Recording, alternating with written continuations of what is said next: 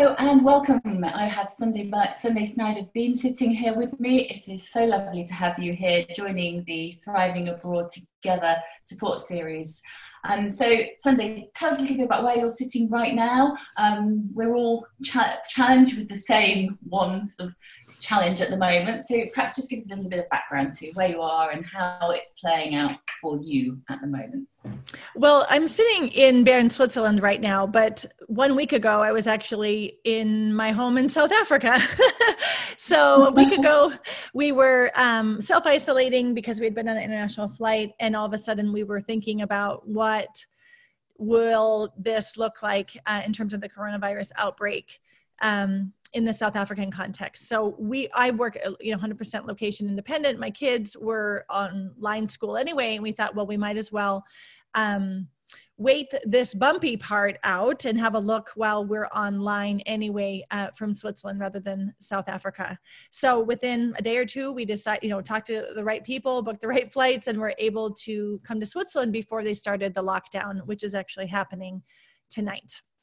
So Yes, exactly. But I'm I'm really grateful. Uh, it's interesting because you and I did a podcast together um, several years ago when I had left Burkina Faso after one of the three crises. I can't remember which one it was then.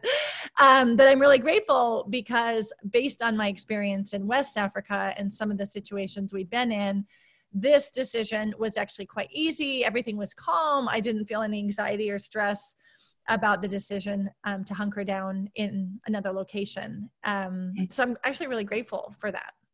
Yeah, it's funny because I was I was just before we spoke, I was reading back through the transcript of the the conversation we had last time, and actually I will put a link to um, that conversation in the show notes. So anyone who wants to go back and listen to that conversation, do because it was a really very in-depth and useful conversation for anyone living internationally. But I was I actually wrote down, having looked at those notes, all strategies, strategies for coping in these kind of situations, which we will come on and talk about in a in a minute. But I guess that's one that you're demonstrating there that you kind of have thought it through before and so you know. Um, but I just want to say to people who are listening, I know there are people in some quite challenging situations where families have been split split you know one part of the family is living in one country and they can't they can't get back together again at the moment. And so i just want to to say that i you know i, I recognize and understand that and send you my love and hugs for for, for that mm. situation. It must be really tough for you. Um so let's start with the conversation by just talking a bit about you know the fact that we are now in England, we were talking about social distancing. We've now decided we prefer the name physical distancing because actually that's what we're doing. We're just shutting ourselves away um, and we're home working. Um, but for many of us, that means that we are able still to connect through social media and, and, and, online platforms. And that's becoming the new norm for social connection. I'm just listening to my daughter upstairs who is homeschooling, and her school is, is doing school in real time. So the teachers are somewhere um, setting work, and they are all required to do some work and send it in at the end of now. She's 14, and she's working with a group of friends, and it's just so lovely to hear. And I was just saying to my husband, she will be developing some amazing skills around this time in terms of how to manage relationships online. Um, but so for some people, though, this is a totally new way of connecting, um, and I'd just love to know your thoughts on how you know we can ensure we're keeping connections meaningful mm-hmm. in a way that is actually supportive to us all because we can all do the social media thing, the Facebook thing, but you know, is it always meaningful and is it always healthy? I Absolutely. discovered that hard way this week. so I'd just love to hear your thoughts on that. I love that you pick up on the idea of being meaningful. So I think there's a couple of things. One, I would be really selective about who you spend your time with online, whether that's through feeds or um, FaceTime calls in a time of crisis like this, I would be, and our time is limited. Maybe you're working full time from home and homeschooling and trying to be, you know, cleaning. You're just, you've got a lot going on. So be selective with your time. Think about who are the people that feel nourishing in your life, who are the people that make you laugh. Um, who are the people that give you more energy and spend time with them. Um, if you still have people in your life that you want to be connected with, but they're they might be in a place of anxiety or bringing you down, you can choose to engage differently with them. You know, by sending loving texts, um, or little videos of messages. I know that you're thinking of them, but you're you're more protective with your boundaries around your time. I think when we're thinking about meaningful, I would um, first look at the technology that you're looking at. If you have met someone face to face on a routine basis, then swap the face to face with a technology, then meet over FaceTime or some interface. So don't let that go away from your routine because obviously they were important in your life and continue that. You also might want to think about what I call the there's like a technology swirl of connection. It's a spiral that goes up. If you have been connecting with people just over text, think about bringing that up one level then send them an audio message instead if you're doing audio message maybe thinking about sending them a video so the richness of the technology as it goes up, it helps create a higher level of connection. So, really mm-hmm. simple things like that um, can help. But I'm going to suggest something a little bit different that's away from technology. When, let's say, you are on FaceTime or you are, you know, WhatsApping someone, I would encourage people to use this unique situation to do things differently. So we from a communication perspective we we work on scripts. Hi how are you? I'm fine right? Or if you're in a francophone place it's like how are you? I'm fine the family and the children and the crops right? There's these scripts that we work on with people. And i want us to use this unique, I call it a global transition, right, of this crisis to do things differently. So when you're talking to someone, give yourself permission to break from scripts mm-hmm. and um, really give space to go deeper. And that might be things like you could say, Gosh, you know what I've been thinking? And then you share what's been on your mind that day. Or you say, You know what I wish? You know i know that what's hardest for me that you you do you talk differently with your people. And what that's doing is creating connection. It's creating vulnerability. Yeah. Yeah. I love that idea. Love so you can ask questions like hey what does all this bring up for you? You know mm-hmm. or what are some of the craziest thoughts that you've had during this process? Um, and that that's a way to um, to have meaningful conversations yeah yeah yeah yeah um, I think another thing that you can that you can do is, I mean, one of the things I love is to be playful, and mm-hmm. you can use your connection time not to go deep, but actually to go up. Right. So mm-hmm. escape with people, send each other silly gifts over, you know, the messenger, have a virtual happy hour, watch a funny Netflix series together. I don't care. Even do a dance party, you know, with with your nieces and nephews virtually. Something that helps lift you up. Mm-hmm, mm-hmm, mm-hmm. Um, it's also a sign of vulnerability, right? Humor and connecting on that level. I think those are some things that you can you can do to have more meaning yeah. with the people yeah. you love. Yeah. I love that. I love that. I also think you want to be just a little bit careful. I don't know what you think about this, but a bit a bit careful that you don't get dragged into talking about the negativity and the downside and, and scaring each other because I think that's very easy to do. You know, I've had a few conversations like that recently with people and say, "Oh, did you see such and such report? And did you see this?" And then mm-hmm. we in this downward spiral, doing the opposite of the one that you were talking about, an upward spiral. And and that perhaps isn't. I mean, sometimes we need to offload, yes, but I think then we need to be careful. There's a purpose about it. What What do you think about that? Uh, absolutely. I just had a conversation last night with a close friend who has a public health background. So mm-hmm. she's reading all the literature, she's super informed, and she's alarmed because she's having access to information that other people aren't. And we mm-hmm. had this conversation about what do you do with that? What do you do with that information? And at the end of the conversation, it's like, where do you have control?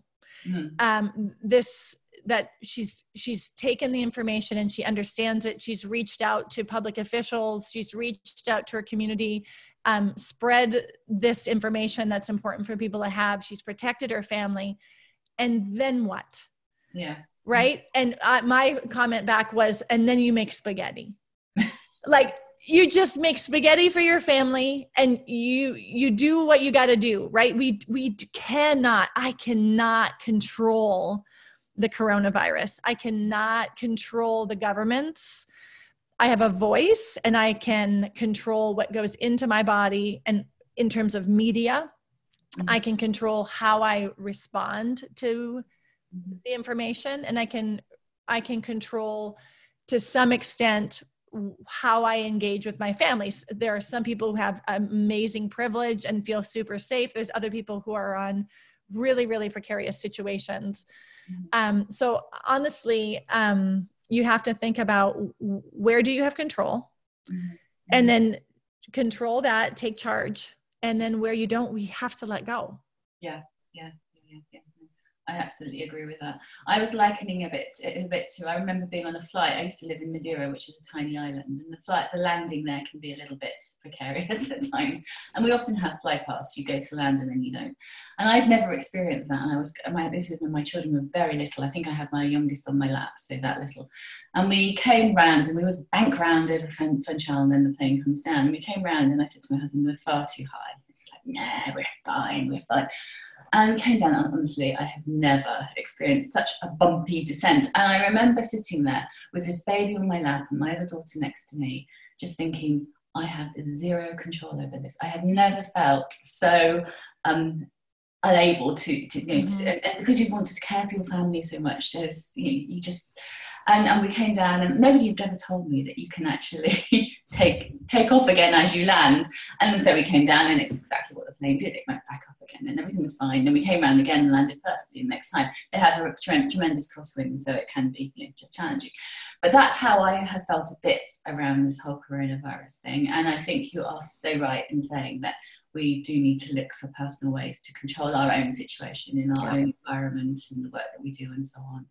Um, and I'm not, you know, I, for example, I didn't even know really what anxiety was until I was in Burkina Faso. And there was one of the crisis situations that were going on, and my skin felt tight on my arms. I just noticed yeah. almost like a pinching, and I'm like, oh that's anxiety right and i have you know people i love who who manage anxiety every day of their life. So I have no practice in navigating anxiety, right? So it could be people who are not skilled.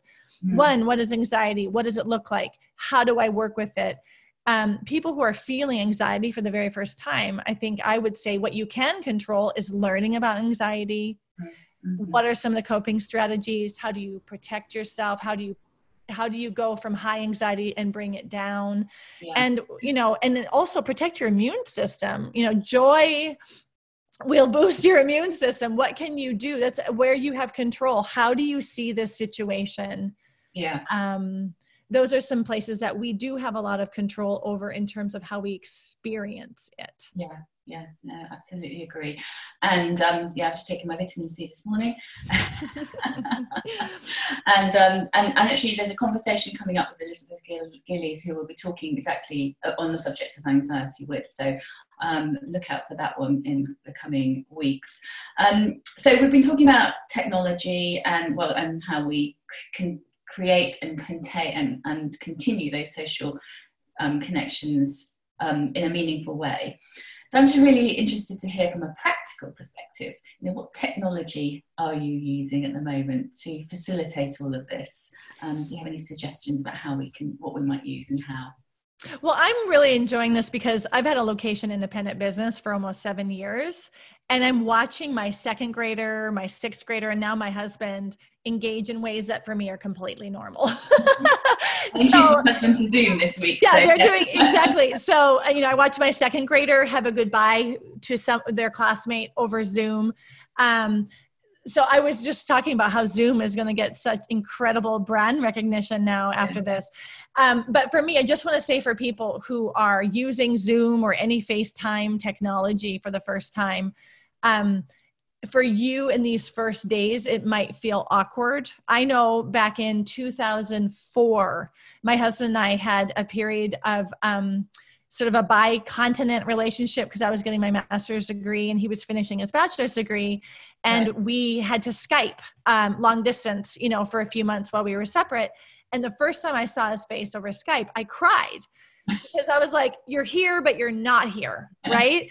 And um, there's an adaptation to the technology. It either feels you feel close, or you feel far, or you feel, or you just like you know those um, how little kids just make pig faces in the camera when they're first yes. on Skype because they're so preoccupied with themselves, right? Um, all of that passes. Yeah. Right. Yeah. And what I um, I just want to tell people who are getting new to technologies that are face time um, that that will pass and then you will just be present with people. Mm-hmm. and because i coach over um, technology like this it, you can really feel someone's presence and energy and compassion. You can have very tight connections over these sort of media. You just need to get used to it. Yes. Mm-hmm. um, and then it's fine. So that i would say um, I would definitely use face to face technology, whether it's Zoom or I don't know, FaceTime or Skype, however, whatever you can do in your country. Mm-hmm. Uh, and I would encourage people to do the mundane. I, I've done, expats do this all the time anyway, right? Like I've had lunch with a girlfriend where we would both be eating and we'd just be chatting and it would just be 20 minutes. It doesn't have to be a, an hour like a meeting.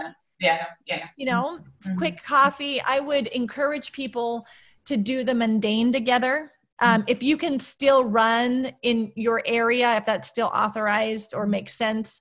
Um, I've gone running with my friends before. They've been hiking in the mountains, and I've been running in my area. You can even you can exercise together. exercise together. Yes. Yeah. Actually, right? my daughter was talking about exactly doing that. She's got a, I think mm-hmm. tomorrow she has a half day. Normally it would be sports. So I said, "What are you going to do?" She said, "Oh, we're going to go. And, we're going to do house party and an exercise thing online." I'm like, oh, "Yep." Okay. Yeah, totally. And it just, it, I think what it does, it requires people to to break over that inertia. Mm. Right. So once you've done it once, you're like, well, that wasn't such a big deal. Yeah. Um, technically, what I would encourage people to do is have headphones if they if they can order them, if they don't have them. Um, make sure that you have a decent quality mic so people can hear you because you don't want to be um, especially if you have four people in the house or five people in the house, you don't want to be saying i can't hear and quiet and all of yeah. that you yeah. want to feel isolated um, and if you can order technology if you don't have it that mm-hmm. might make your experience better so you can just focus on the person and not the tech yeah yeah and perhaps tell people when you're having a conversation because i told my husband but not my two daughters and one you probably just heard it in the background because i'm not going to be able to get noise rid of the noise but one is just set the printer to print and um yeah well, everybody's having BBC dad moments right now at work. I think we just need to um we also need to be really flexible especially yeah. professionally you know i've i've had group calls with my clients and you know two or three toddlers walked in and it's no problem you know this yeah. is i mean actually two-thirds of the planet does life with their kids at work yes yeah that's true that's true. right yeah yeah yeah yeah yeah yeah yeah Brilliant. Okay, so some great tips there for yeah developing social connections using technology. Um, so you know, there's no doubt about the sort of depth of the challenges that we're facing at the moment, um, and you know they're affecting us all personally and professionally in a very profound way. And you know, it's going to the impact obviously will depend on people's situation and their professional and personal circumstances. Now, I know you, and you mentioned at the beginning of the conversation that you've had to navigate some pretty profound challenges in your time. Um, and I'm wondering if you can talk through the experience in terms of, you know, from that initial reaction that perhaps we're all feeling at the moment to then the strategies and approaches that you've kind of developed that enable you to, to cope with these kind of challenges and what's worked for you and perhaps your clients in similar circumstances. Okay. Well, first, I, I, think it's important to say that I grew up in a very uneventful childhood and early adult life with a ton of stability, right? So mm-hmm. I have I've been in a privileged situation where I never had, you know, economic turmoil or government, you know, overthrows that, you know, half of the planet has had. Yeah. So when the first time I was faced with um, a crisis in West Africa, I didn't have any models to draw from, mm-hmm. right? And there might be people out there who don't have any models to draw from, right? This is where we need to be talking to our Venezuelan friends, or we need to be talking to, you know, our friends who've gone through political turmoil because they've developed strategies over mm-hmm. time. Mm-hmm. But I, I didn't have any models to draw from, and all I had were things from the media that I'd seen before, right. and that's terrible right like you know growing up in the midwest and what do i have of you know an african revolution what do we have rwanda like geez i don't have any reliable models to draw from. Mm-hmm. so what i would um what i suggest is if you are like i was where you weren't prepared and you this wasn't your third fourth fifth sixth crisis and you're feeling taken off guard i would give yourself permission to feel anxiety or fear. Like that is you're a human and that is normal right? Mm-hmm. what what i had that i went through is that what i noticed i was doing they call it uncertainty reduction theory. When you're really uncertain you go for communication and information to reduce your uncertainty. So that's how we're biologically programmed. The danger is is that there's not enough information to to close out the uncertainty because we don't know. Yeah. Right? Mm-hmm. this is unprecedented. So so what's going to happen this is what happened to me. I kept in the first crisis in burkina i kept asking all my friends who had more experience than me who were you know were more connected in the country than me what do you think? And what about this? And what about that? And at one point my husband was like Sundae stop it. We have we have as much information as anybody else. Mm-hmm, mm-hmm, Stop looking outward, start looking inward. Wow. Mm-hmm. Right. And that was really good advice. And to be really honest, I was not, I was, I got it like cognitively, but there was still part of my body that was hungry for certainty. Right. Mm-hmm. It wasn't until the second crisis was I like, he's right. For the record, if my husband ever listens to the podcast, I said, you're right. Um, but then I was like, he's right. So it's like this, this, how many phone calls do you make? How many websites do you look at? Yeah. Reputable yeah. until you've looked outward and now it's time to go inward in yeah. yourself, into your intuition and as a family to mm. make your decision. And that's probably why it was super easy for us to make this quick transition because we've we've been there as a family we know we've done boom boom boom right it was it was pretty clear so yeah. that i would say if you're listening and you're still going on the websites every day and you want to know and you're asking and this what do you think and you're obsessing and it's not adding value to any of your strategies mm-hmm. stop mm-hmm. yeah. yeah right put some boundaries around staying up to date when because things are changing fast right mm-hmm, mm-hmm. but then go inward and that's what i would say is um, the next step is i always talk about first class self-care right. um, the the first thing to go when times are tough especially with my clients is they stop taking care of themselves and they take care of everybody else around them but not themselves. So yeah. they're not exercising, they're not eating well, they're not sleeping, they might be drinking too much, whatever it is. Mm-hmm. And that's actually the opposite that you need to double down on self care because if you are in a crisis situation, you have to move fast, you have to make split decisions, you need to be composed and strong for your kids. You need to take care of yourself. Yeah. Yeah. yeah. Right. Agree. And and most people have to force themselves to do that. I mean, I had to force myself to do that. Um, it took me years to really take good care of myself. Um, and with my clients, they have to kind of force themselves to do it mm-hmm. until they realize it's the only way to really experience this situation, you know, properly.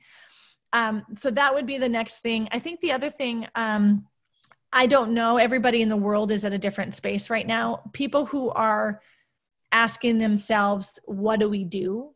Mm-hmm. Like, do we stay or we do do we go? Or they're trying to make a tough decision. Yeah. Do we repatriate? Do we stay here? Mm-hmm. Um, I would encourage those families to not get focused on strategy. I would first look on the values. What are the core values of your family? of what you need right now and then what strategies can help meet those needs or values mm-hmm. Mm-hmm. right so when i when we were in burkina and the third thing that happened was there was a terrorist attack and um, the question was so do we stay here. Or do i take the kids you know my husband had to stay for work do i take the kids away and now we're splitting our family up right yeah. like yeah. Mm-hmm. what do we do and to make that decision we we got clear in our values were fun freedom and security mm-hmm. Mm-hmm. and mm-hmm. with you know let's say the al-qaeda maghreb in town we're like okay for us to stay secure that's going to limit our fun and freedom yeah right? If we want to have fun and freedom we're compromising our security. So what if we went you know to switzerland yeah. until until we had more clarity? We could have fun freedom and security. Yeah, yeah. and so that's how we made the decision. Mm-hmm. Mm-hmm. right? Mm-hmm. and i can't make that for families right? The families need to get really clear on what their core values are what their core needs are. Yeah. Yeah. Mm-hmm. and because i really want people to live abroad or wherever they're at with no regrets. Mm-hmm yeah yeah and i think to stay i know I have a friend who's been dealing with this recently and, and to, to live with that conflict is so exhausting mm-hmm. as well so yeah. yeah i think taking and thinking about those values and and, and actually I think often when you're also in a, at a point of fear and, and you know feeling that discomfort, it is so difficult to kind of engage your brain and pull it to make you a decision. But actually, you probably do need to in some way. And thinking about your values is actually a very yeah. um, positive step, first step in leading you that way. So, um, yeah, really good advice there. I think um, definitely helpful for people who have, have these dilemmas going. Mm-hmm. Yeah, really. Um, just thinking about people who've repatriated, you know, and have been, you know, forced or encouraged to repatriate by the companies. Do you have any thoughts around them? It just something occurred to me that. oh my gosh, I have two dear friends, like families, who had to repatriate suddenly. I mean, I'm talking within 72 hours. Right. Yes. Um, in clients, I've seen this up close and personal in the last few weeks. Mm-hmm. Um, I would speak directly to the families first and say, you have just been through a really traumatic experience of uprooting your lives without all of the proper goodbyes and closure everything we talk about in the you know the raft with the third culture kids that um one acknowledge what you've done is an amazing feat. Yeah.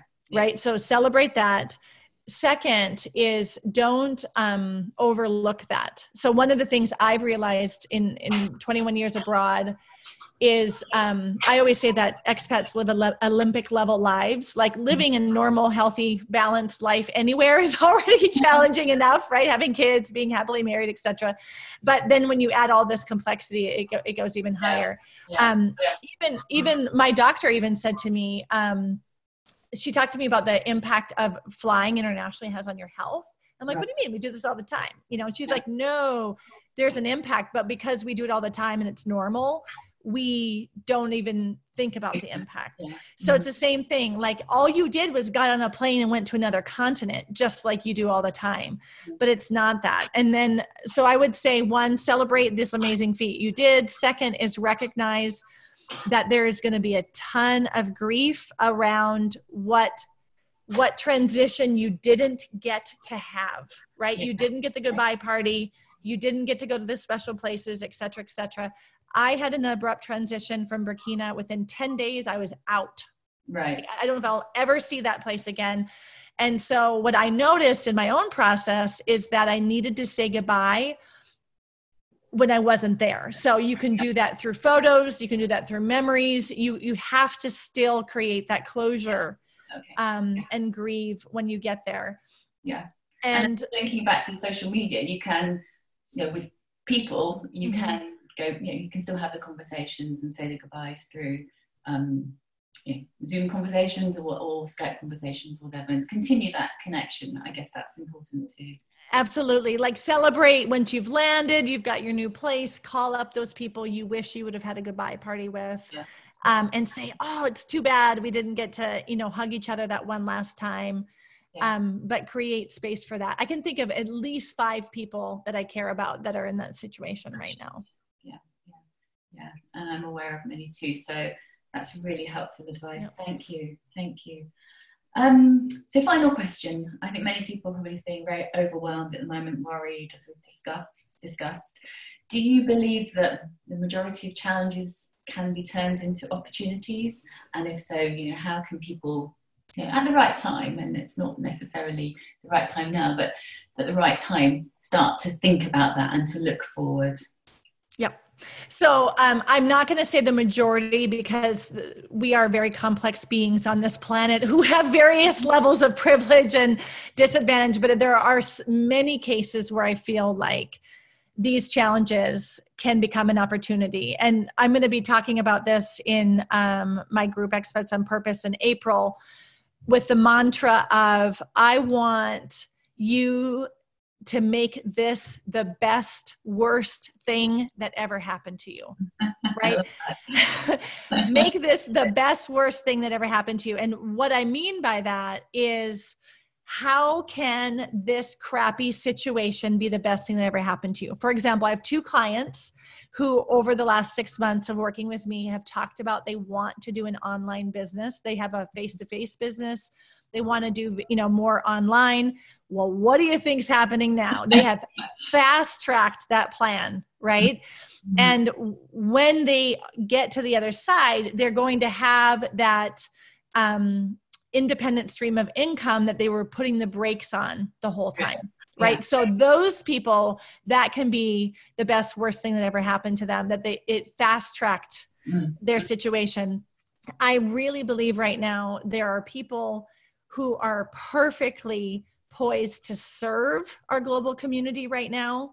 So, for those people who have resources and skills that meet our needs now, this is absolutely an opportunity one to help people who are in need and to to share your craft and do more right so mm-hmm. i feel like the globally mobile people like um, psychologists counselors coaches people who are doing um, f- online training like physical training you know fitness etc mm-hmm. this is an opportunity to serve people to help them yeah. um, in ways that maybe they were kind of ignoring before. Mm, mm. right? And now you have this captive audience of people who need you. Show up.